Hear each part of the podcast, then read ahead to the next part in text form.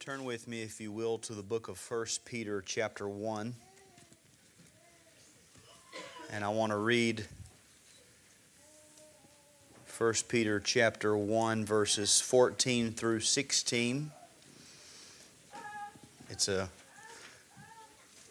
a passage that's mentioned in chapter 17 of Knowing the Living God. And I want to read it and then we'll reference it again later.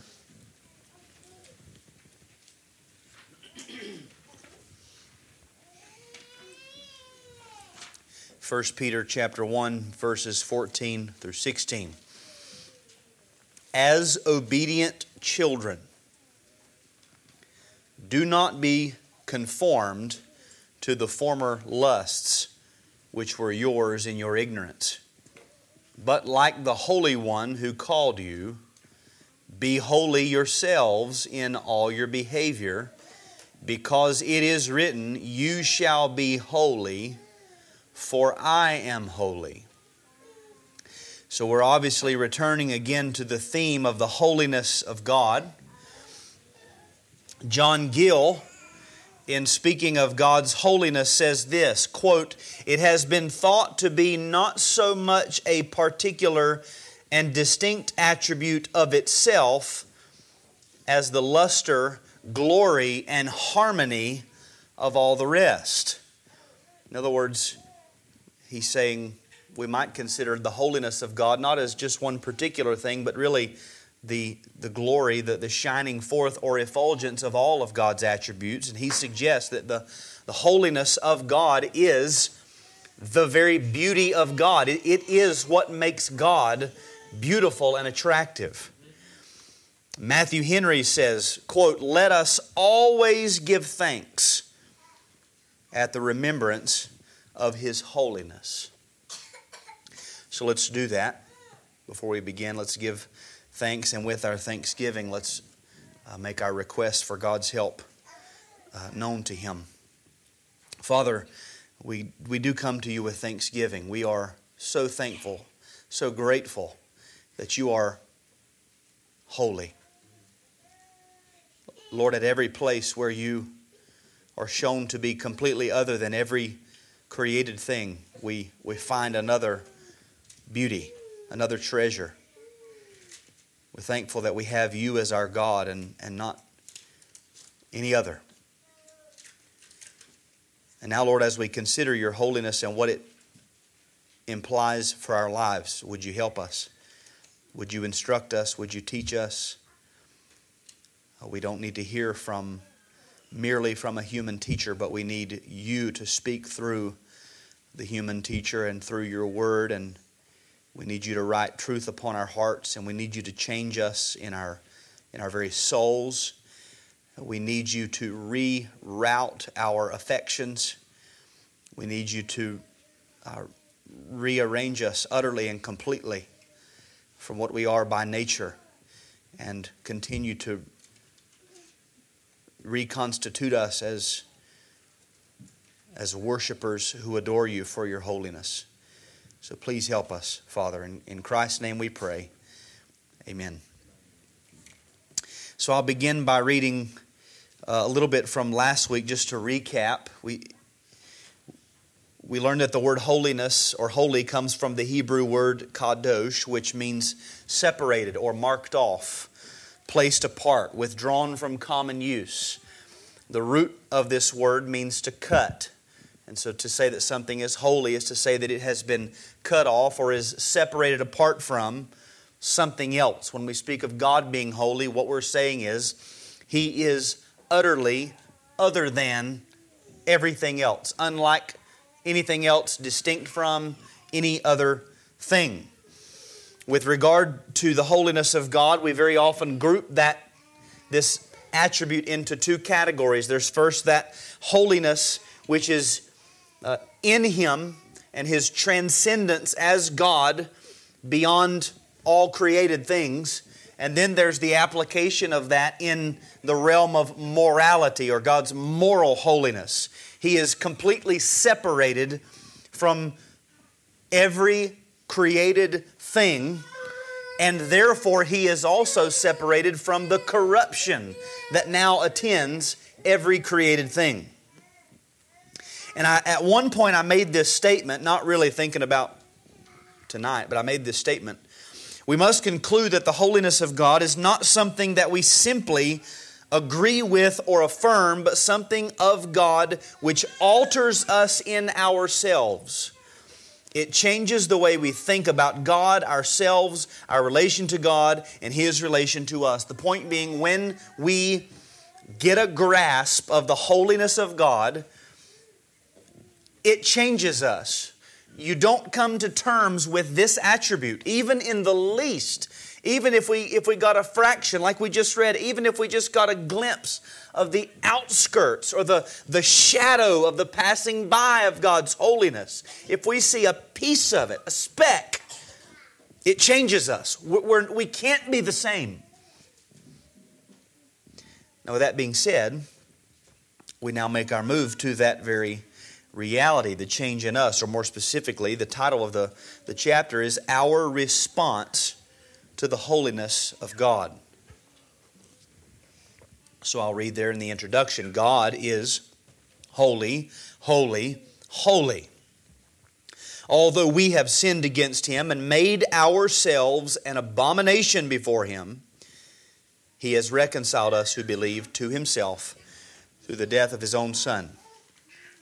We were and are by nature the abomination. That's who we are. Having saved us, He has called us to be His special people upon the earth. How shall we live in response to this great truth? How shall we live before a holy God? That's the question. We could almost put it in, in terms of a, a rhetorical question that assumes an answer. How, how can we live? How is it possible when we see in Scripture, we read from Isaiah, he says, I'm undone. I'm ruined. He's saying, he's saying effectively, how, how can I go on living? I'm destroyed. I'm obliterated. And this is the way we ought to think. And if we, if we haven't gotten to that point, we're not understanding the holiness of God. If you've not gotten to that point where you've said, if this is who God is, how can I show my face? How can I go anywhere? How can I live any longer? Of course, as we just read, we've been reconciled to Him by the death of His Son, and so we can and do live before Him. But how? By, in what manner should we live? And it's broken up, the answer here, into two main headings. First of all, there's the importance of holiness and then our particular response. So, first, the importance of holiness. He says it would be difficult to overemphasize the need for us to understand the importance of the holiness of God and its implications for our lives. God is holy, and we are called to be holy as He is holy, as we just read in 1 Peter chapter 1, verses 14 through 16. And notice that in, in, in verse 14, how Peter grounds his argument as obedient children. He, he grounds the way that we ought to live in our relationship to God. The God that is holy is our God, but He's also now our Father, and that should lead us to be holy because we are His children. Holiness, we could say, is the family resemblance. Holiness is that beauty in God which then is passed down to His children, which uh, gives us that striking resemblance. In some sense, it is the beauty of the people of God. Of course, we're not, we're not talking externally. Very often, there's nothing attractive about most of us. Men can say amen. There's nothing attractive about most of us externally, but the people of God, when we begin to put on this, this image of the holiness of God, this is what makes the people of God attractive. And the men could also say, as of our wives, that it is that holy character in our wives that we would say it far surpasses any physical thing. So you get to see a little glimpse of that even in your own households, and wives can probably say that about your husbands. It's because we're his children. The first text that we're going to look at is Proverbs chapter 9, verse 10. So you can turn there.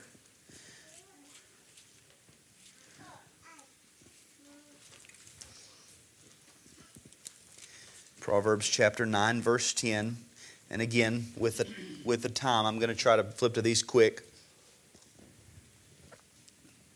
Don't think I'm being disrespectful if I start reading while I, you're still turning. The fear of the Lord is the beginning of wisdom, and the knowledge of the Holy One is understanding. The question is how, according to Proverbs 9:10, how important is it that we acknowledge and understand the holiness of God? How important is it that we grow in our own personal holiness? The fear of the Lord is the beginning of wisdom.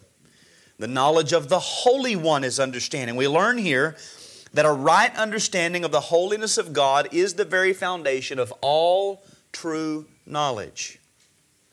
Now, we will very often say things like, well, you know, you don't need the Bible to learn 2 plus 2 is 4. You don't need the Bible to learn how to, to change the oil in your car. The Bible was, was not given to give instruction in those matters. But I still think that we can say that apart from the holiness of God, 2 plus 2 equals 4 doesn't matter. It's irrelevant. Who cares what 2 plus 2 is if, if it's not for God? If there were no God, that would be irrelevant. The, the knowledge of the holiness of God gives life and meaning and motivation to every other reality. Even though the scriptures might not uh, teach us how to change the oil in our car, the fact that we serve a holy God means that changing the oil in my car now has some sort of purpose and meaning. Apart from God, it's all irrelevant. It doesn't matter. It is the very foundation of all knowledge. We, we, we began at the beginning of this study talking about what it means to know God and to seek Him. To know God is to know Him as holy. It's not to know Him in any other way except for who He is, and He is holy. We also see in this verse that the fear of the Lord, which is our response, or we could say the response uh, created in us to God's holiness, the fear of the Lord leads to practical wisdom, or is the bedrock of practical wisdom. The fear of the Lord is the beginning of wisdom. And knowledge of the Holy One is understanding. We, we could say anything unholy is foolish. Or nothing unholy is wise. When you're trying to make decisions, if it's an unholy option, that's not the way to go. Holiness and wisdom, they go together. And knowing the holiness of God and fearing God because of His holiness, that informs everything in our lives. It teaches us how to live. Wisdom and understanding in, in the mind lead to practical wisdom and practical wisdom lived out, making wise decisions, that is holy living. That's what it is.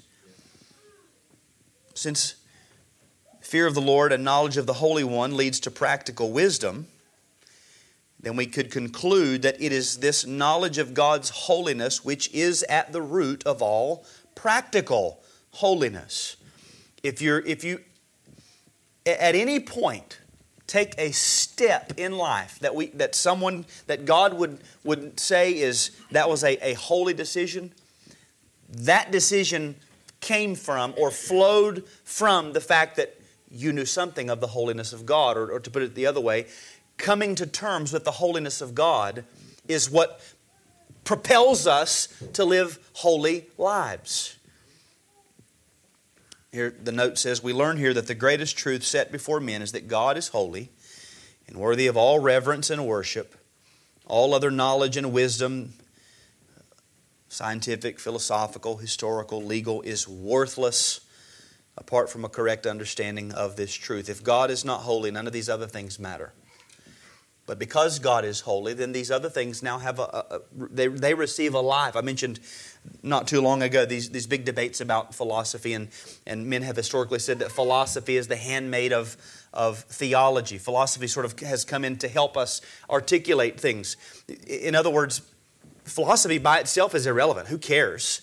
But because there is a God, because there is theology, well, then I'm gonna I, I can grab from these other things and say, well, this is this makes sense. This is helpful now because of who God is. But not not the other way around. We don't start with these other things. Science is the same way. Um, how does how does grass turn green? If God's not holy, who cares what color the grass is?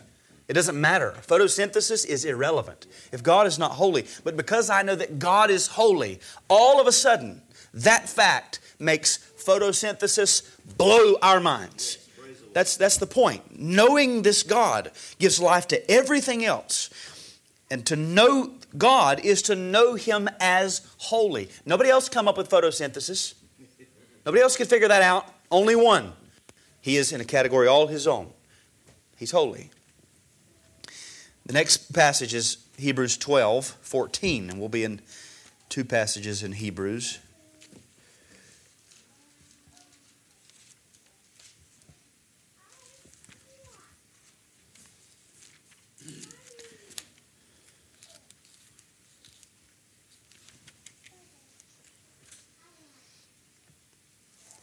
Hebrews 12, 14 pursue peace with all men and the sanctification, or if you have the ESV, you know it says the whole and holiness, without which no one will see the Lord. And the note explains that word sanctification or, or holiness comes from the Greek word hagiasmos, which can also be translated holiness or consecration. And then there's this a qualification, and this is an important qualification. According to the scriptures, the absolute holiness needed to see the Lord or be in His presence cannot be achieved through human merit, but only through faith in Jesus Christ and His death on the cross. For this reason, the author of Hebrews also writes, For by one offering He, that is Jesus, has perfected for all time those who are sanctified, Hebrews 10 14. However, so that's the qualification. We need to keep that clear in our minds. What the author here is not saying is that you need to earn your way into heaven by being holy. However, in Hebrews 12 14, the truth being communicated is that all those who truly have been perfected or sanctified by the blood of Christ will also seek to be holy in their personal lives. We are not right with God because of our pursuit of holiness. Rather, salvation by grace through faith will lead to our pursuit of holiness. And this is, we talked about this when we talked about gospel obedience. The pursuit of holiness is essential for any person who desires to see the Lord. It's essential. And at the same time, it is not our pursuit of holiness that earns our right to see God. How do these two go together? Because holiness and the pursuit of holiness is the inevitable fruit of salvation. What, is, what would we say is the apex of our salvation except adoption, our being adopted as sons by God the Father? And so, again, just like we saw in 1 Peter, sonship and holiness go hand in hand.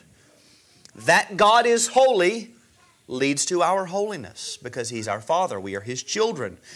The fact that the holy God saved us, the holy God adopted us as His sons, means that we will now be holy children. We will seek and pursue that. And if there's not that pursuit, there's no reason to believe you're going to heaven. Third the third passage is just before that, verses 5 through 11 of Hebrews 12.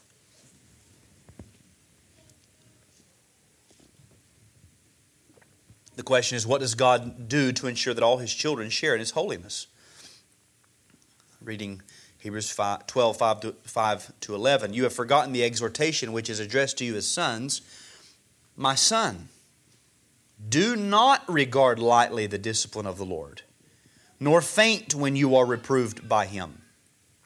For those whom the Lord loves, he disciplines, and he scourges every son whom he receives. It is for discipline that you endure. God deals with you as with sons. For what son is there whom his father does not discipline? But if you are without discipline, of which all have become partakers, then you are illegitimate children and not sons.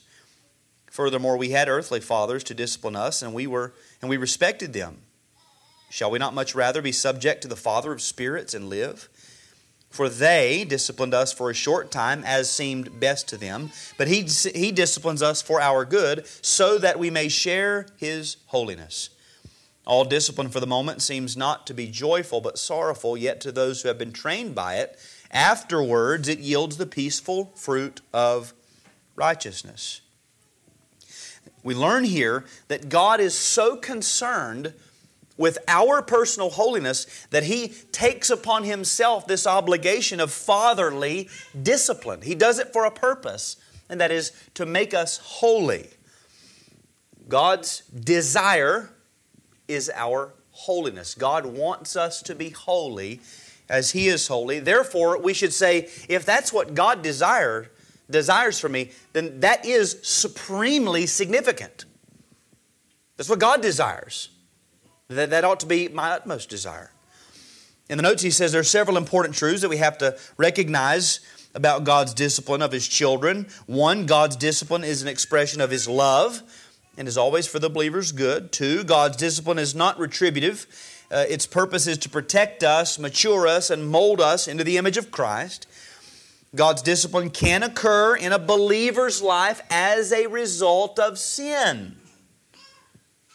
In such cases, the purpose is to correct him, to prove to him the dangers of sin, and to teach him reverence for God. That's important. Some people believe that because Christ has, has ransomed us and has washed us by his blood, that therefore when we sin, there, there are just no repercussions.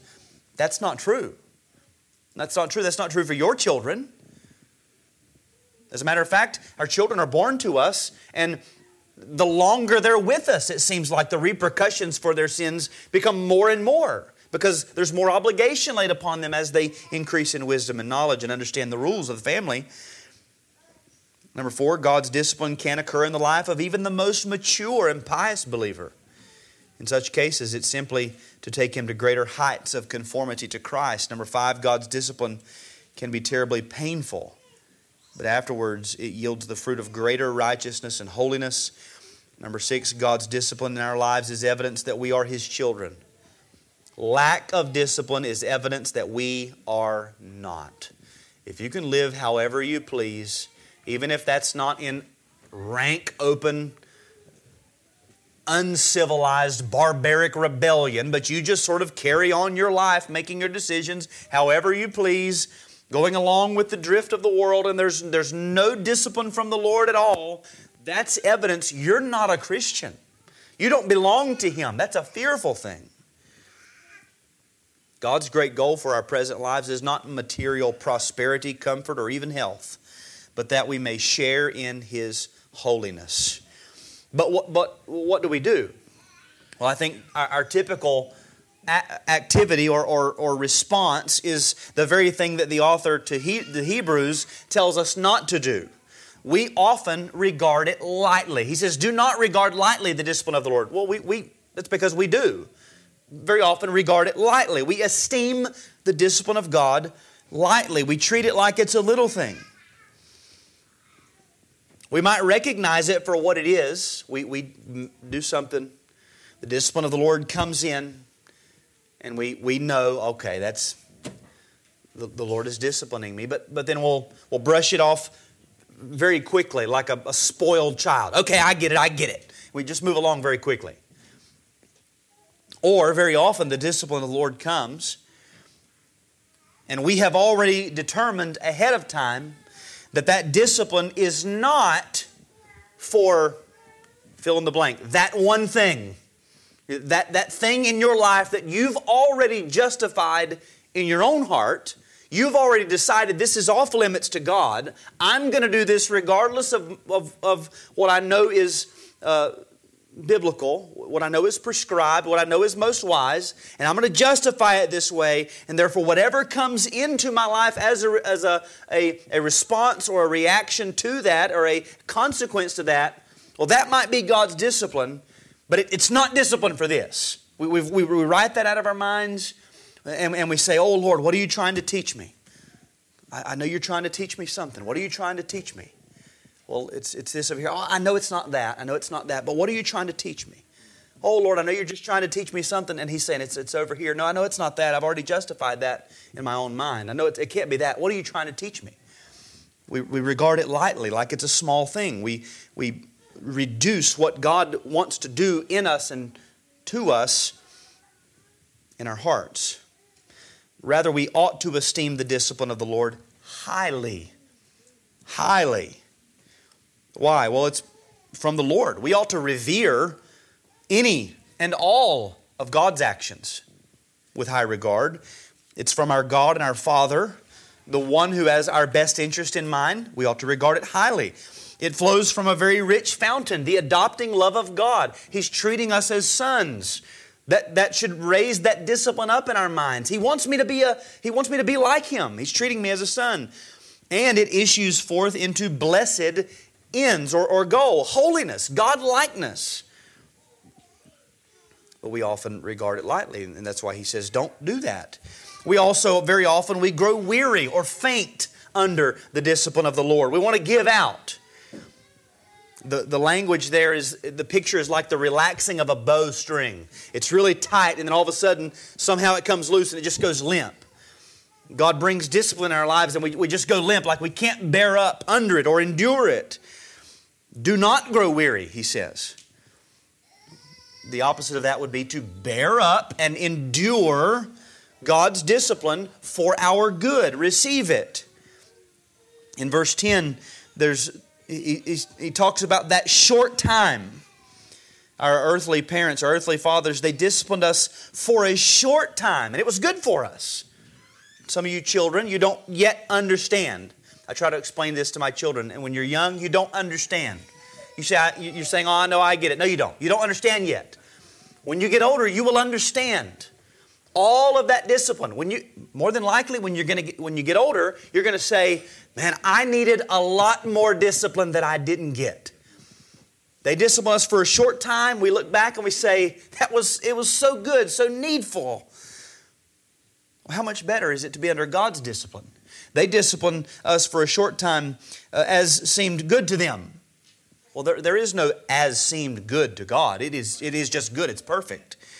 In verse 11, there's a comparison between uh, discipline for the moment and then what it brings forth afterwards.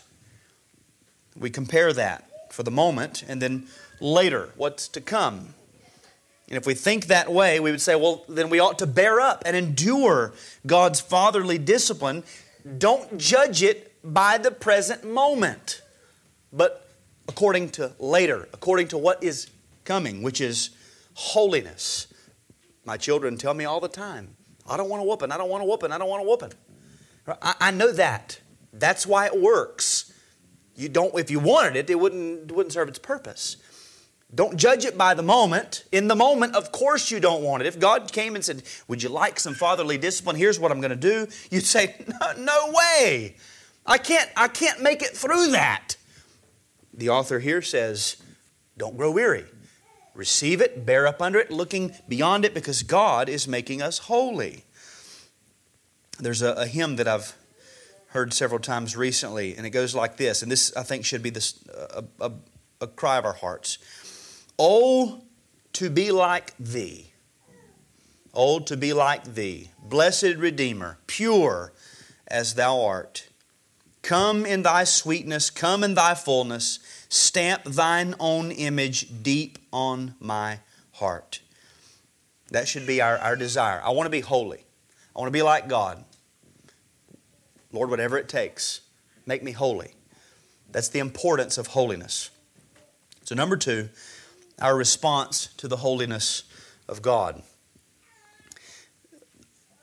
I'm going to skip some of the reading just for the sake of time, but the first response is, is reverence and godly fear, found in Psalm 96, verse 9. So turn there. Psalm 96, verse 9. Reverence and godly fear. Psalm 96, 9. Worship the Lord in holy attire, tremble before him all the earth. And there's a comment about the language. The word attire comes from the Hebrew word hadarah, which may also be translated beauty or splendor. The same Hebrew phrase is translated as holy attire, is called holy array in Psalm 110.3 and, and others. There is a debate as to whether the psalmist is referring to the holiness of God or the holiness of the one who is worshiping. If it is the former, then it is a call for us to worship God because of the beauty of His holiness. If it is the latter, it is a call for us to come before God with a pure heart and a holy life. This is true beauty in the eyes of God. The call to tremble is not because God is capricious or untrustworthy, but because of the infinite greatness of His holiness and power. In other words, the best and most honorable way to come before God in worship is to do so seeking to mimic or mirror His own holiness. Come in the holy, uh, holy attire or the splendor of holiness, the beauty of holiness. God is saying, Holiness to me is beautiful. That's what God says. Now, what does that do? When we aspire after holiness, that says, that we see holiness as beautiful and worthy of our aspiration. And if we see beauty or uh, holiness as beautiful and worthy of our aspiration, what we're really showing is that we really do believe that God Himself is beautiful, that He's worthy of our adoration and our imitation. So many people will say things like, I love God, or, or God is number one, or something. And, and, and you, you look at their lives and you could you say, you don't like God. You don't care anything about God. Nothing about you gives me the impression that you find God attractive because you're not trying to be like Him. But one who sees God as holy and sees that holiness as beautiful, well, that draws us in and we say, I want to be like that. I'm aspiring after it. So that's the picture there. The next text is Isaiah 6, 2 and 3.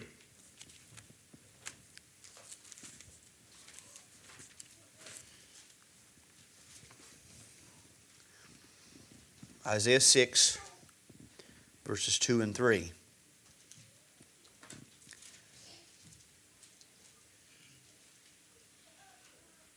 Seraphim stood above him, each having six wings. With two he covered his face, with two he covered his feet, with two he flew. And one called out to the other and said, Holy, holy, holy is the Lord of hosts.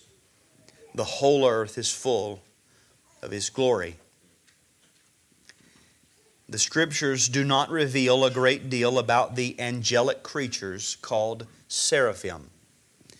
However, because of their proximity to God's throne, it is logical to suppose that they are probably the greatest of all creatures in holiness and power. Nevertheless, in the presence of God, they can only bow their heads and worship. There have many, been many opinions put forth regarding the symbolism of their wings. It is possible that they cover their faces in reverence, or because the glory of God is too much even for them to bear. They cover their feet in humility, recognizing that they are mere creatures and the Lord alone is God. What we see in this scene, and we would do well to just read Isaiah 6, 1 to, 1 to 5, or 1 to 6 or 7, just read it every day. Heavenly worship has one theme, and it is the holiness of God.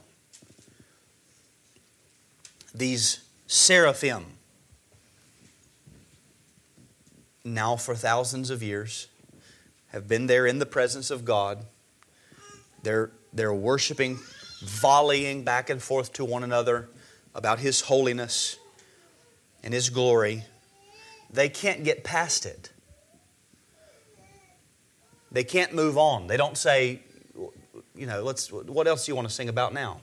No, they, don't, they, they can't move on. They don't get bored with it. God's holiness never gets old to them, it has never settled into them. It's like these seraphim, as he said, the, it, it, makes sense that they would be the greatest of all creatures in holiness and power. And yet, after all these thousands of years in God's presence, they have not come to terms with His holiness. They, they have not gotten to that point where they said, okay, we get it, you're holy, now let's, can, can we move on? No. They've never come to terms with it. Just constant praise with regard to His holiness. And then flip over a page to Isaiah 8, verse 13, a page or two. Three duties are given regarding the believer's relationship to the Lord. And then we're going to read through it and identify these duties. Isaiah 8:13. It is the Lord of hosts whom you should regard as holy. He shall be your fear and he shall be your dread. So what do we learn? First, we should regard God as holy. Regard him as holy, not merely affirm, not merely agree, but uh, to regard is to count him as holy in our own hearts. As he says, the phrase regard as holy comes from the single Hebrew word kadosh, which literally means to separate or consecrate. We are to set God apart in our hearts as separate or distinct from all other persons or things. He is to have the first place in our lives with no competing desires or loyalty. When I see people say things like God and country or God and guns, it makes my skin crawl. There is no and. There's no, nothing else on the shelf with Him. He's holy. You name God, and then if you want to talk about something else, then come over here. But they don't go together. Regard Him as holy. Don't put Him with other things. Secondly, He shall be our fear. The word fear comes from the Hebrew word morah, which denotes fear, terror, reverence, or awe. Fear and terror are often associated with unrighteousness or wickedness. Evil and evil men instill terror in us. However, when the word is used of God, it is a fear that results from His infinite majesty, beauty, holiness, righteousness, and power. He shall be our fear. There is a part of this that is reverence and awe. But there is also a part of the fear of, uh, of, of our, the response in us to who God is that should be at least a hint of terror, of trembling. Not, not necessarily in light of judgment or because of, of any kind of punitive uh, thing that might happen to us, but uh, because of what it says infinite majesty, beauty, holiness, righteousness, power. You see the, the men in Scripture that fall down in the presence of God, or they say, I'm undone. Um, was it uh, Ezekiel? Just repeatedly, he just kept falling down every time God showed up. He just fell over. John, he, fell as, it wasn't because God was coming at him with a sword or in judgment. He just showed up, and people were terrified. He shall be our fear, and then he shall be our dread. The word comes from the Hebrew word aratz, which means to cause terror, shock, dread, or awe. This is important from the context, verse 12. We learn that God is admonishing his people not to fear men and thus compromise their faith. Rather, they are to fear him and follow him with all their hearts. Then he will be a sanctuary for his people and protect them from their enemies. We should so set apart God in our hearts as holy, as our only fear and our only dread, that nothing else even approaches that shelf in our hearts. There, there, there should be a shelf in our hearts that is, that is regard as holy, be afraid, be in dread. On that shelf, what goes there? God. Fill that up with God. Okay? Now, there, there, there's no room left to fear or dread anything else. Then he will be a sanctuary for his people when we fear him. The reason that we are afraid of anything in the world is because we do not fear God enough. There, there should be so much fear and dread of God in us that anything else that comes along, you just say, listen, I don't have room for any more fear in me. I already am I'm full of, my, my, my fear capsule is full. I can't go any further in fear. And at that point, we trust that the Lord will be a sanctuary for us in any and every situation. Now, two texts Habakkuk 2.20 and Ecclesiastes 5.2. We'll begin with Habakkuk.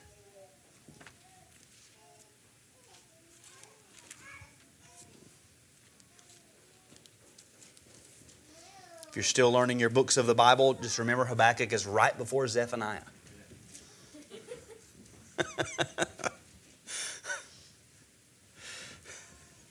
Habakkuk 2:20.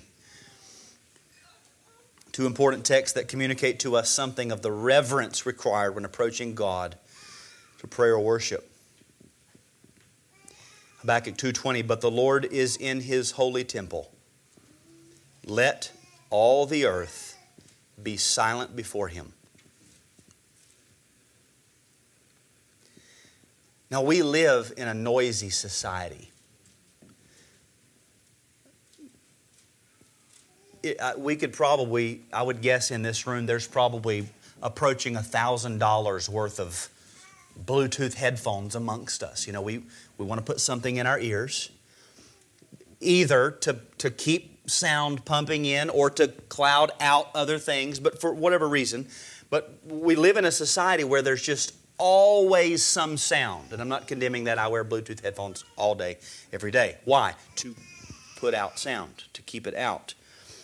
But, but what that does is that creates something in us where silence then becomes inconvenient and awkward. When it comes to the worship of God, so much of what is called worship is just constant noise. Any downtime, any quietness, people begin to wonder something's gone wrong. Something's not working. Somebody's forgotten what they're supposed to be doing. Somebody's misread the, the bulletin. When we were, years ago, when we were planting the first church, and this was ingrained in our thinking, what you have to have is smooth transitions from the the, the music that's playing before the service into the announcements, fade in the music into the first song, fade out the music into the prayer or whatever, fade it into the sermon. Before the sermon, don't let any quiet time be, be between the end of the sermon and the the next song. Now they got to overlap. So as the sermon's finishing, fade in the music and transition back out, and then fade it out at the end. Smooth transitions. Why? Well, we cannot have silence. It was basically just make sure there's always noise, always something happening. And I've even heard Christians say, well, silence just makes me feel awkward. You know, I just I feel like I need to say something in a conversation. People are sitting around and I just feel like I should say something. But God says, let all the earth be silent before him. It's not, it's not a lack of virtue if somebody can just be quiet. That doesn't mean that they're being rude. That doesn't mean that they're not friendly. They're just, it's okay to be quiet. We are going to give an account for every idle word that is spoken. It's okay to be quiet, especially in the presence of God. And then Ecclesiastes 5 1 and 2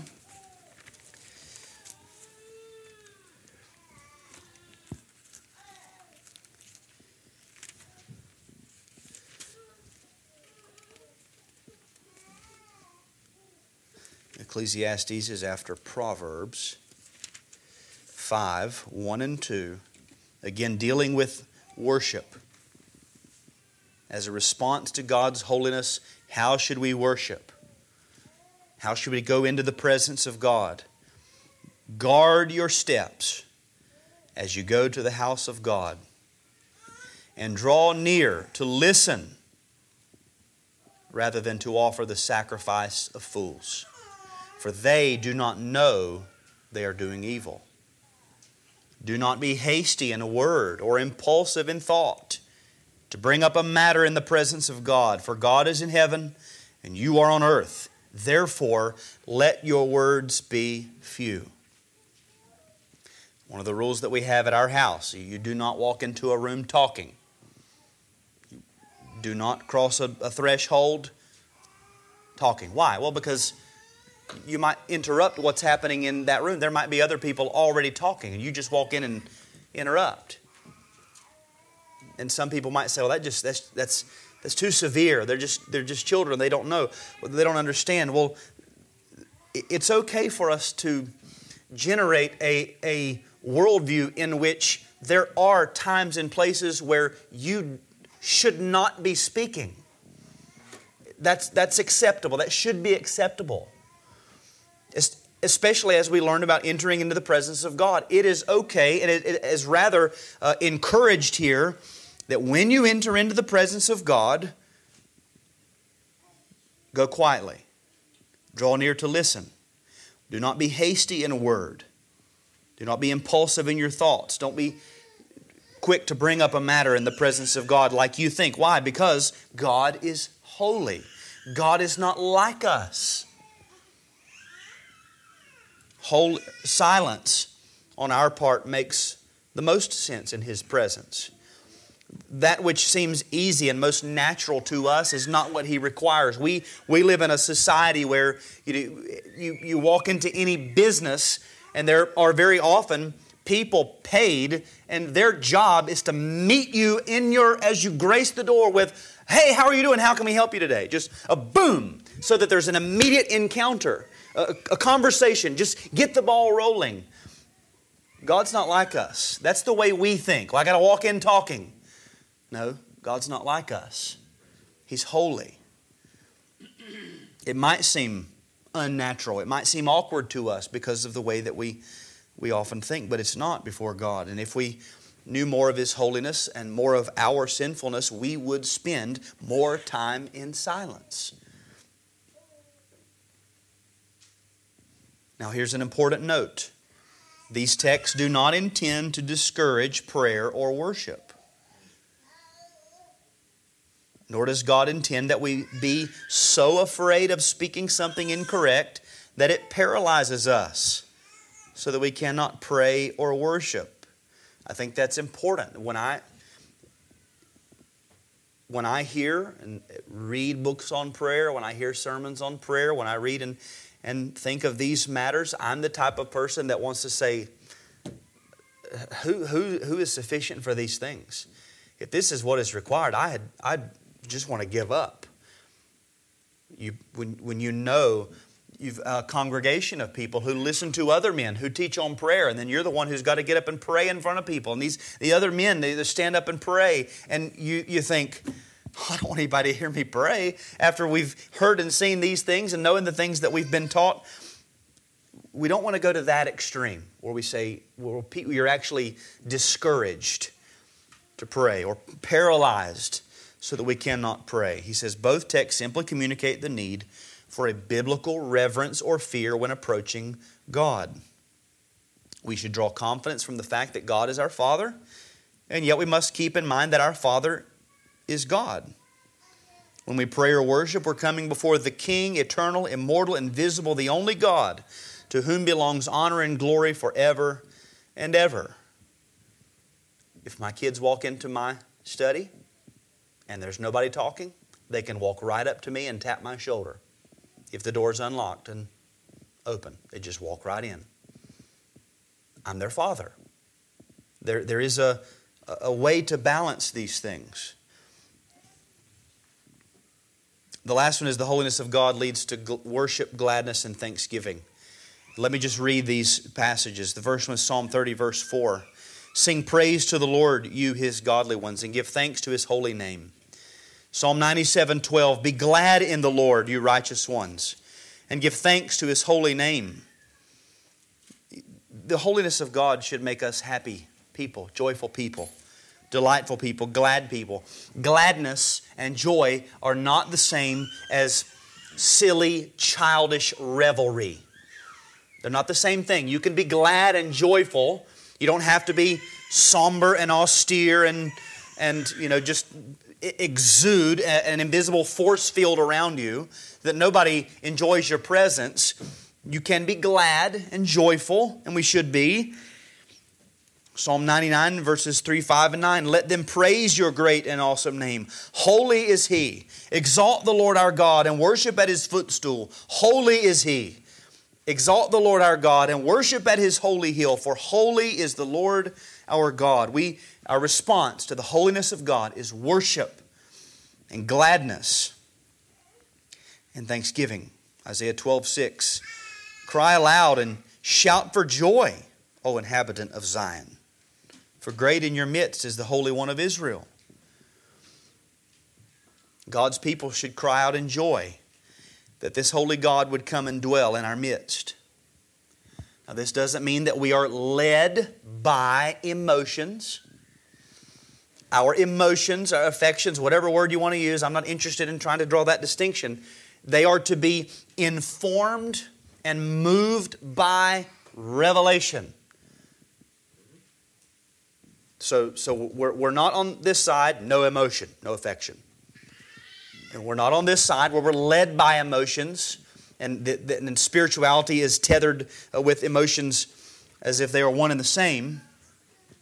But the Bible does not know of a cold, lifeless, unaffected, affected, no affections Christian. That, that's not in the scriptures. Cry aloud and shout for joy. Now, some of us have come from backgrounds where you, this, this is too much, too much shouting and carrying on, and so we go to the other extreme. We say, well, that's, there's, there's just, we read a text like Isaiah 12, 6, and we don't have a category in our minds to make sense of it. Um, my suggestion would be from time to time in your car when you're driving, shout for joy. It feels good. All right. Very, I'll, I'll make this the last one Revelation 15, 3 and 4. And they sang the song of Moses, the bondservant of God, and the song of the Lamb, saying, Great and marvelous are your works, O Lord God the Almighty. Righteous and true are your ways, King of the nations. Who will not fear, O Lord, and glorify your name? For you alone are holy. For all the nations will come and worship before you, for your righteous acts have been revealed. The question is, what are the reasons given as to why all men should worship God? His works are great and marvelous. His ways are righteous and true. He alone is holy, and his righteous acts have been revealed. Here's the application How can this be applied to our own lives? Let me ask this question. When you read this, his works are great and marvelous, his ways are righteous and true. He alone is holy. His righteous acts have been revealed. That's what, what it says. Here's the application. Ask yourself in your own heart Can you say that you are personally aware of those things? Not did you hear me read the verse, but can you say, I know that. I have seen that. I have seen his works are great and marvelous. I, when you say his ways are righteous and true, in my heart I say, yes, they are. Do you know that? Do you know it? When I say God alone is holy, do you say, I, I know that is true? I, I have seen that. Are you personally aware of these things? Every one of us should be combing the books of Scripture and nature or general revelation to see God's great and marvelous works, to see His righteous and true ways, so that we can say, we truly see that He alone is holy. Affirming that He is holy, hearing it said and saying, Yes, I see that that is true from, from the ink on the page in my Bible, I see that that is true. That doesn't save anyone. It's having the, the real experiential knowledge of God in these things that is salvation. And then I wrote here, Oh, how we ought to wish that this doctrine would sink in and melt our cold hearts. When I think, when I read about the holiness of God, when I prepare this, it, it, it rips me to shreds that I can read one of these texts, consider one of these truths, and I don't fall on the floor. My immediate response is not, I'm ruined. I read it, I say, here it is, I, I add, add comments. I wish it wasn't like that. That, that shouldn't be. I think we, I, I think it's all of our experience that we would say we, we don't respond in ourselves like we should. There should be an increase over time in these in this in the application of this as we grow and understand God's holiness. Over time there'll be more and more of a response in us. I'll conclude with Ecclesiastes 12, 13, and 14. The conclusion when all has been heard is fear God and keep his commandments. Because this applies to every person. For God will bring every act to judgment, everything which is hidden, whether it is good or evil. What's our response to God's holiness? Fear God and keep his commandments. Let's pray.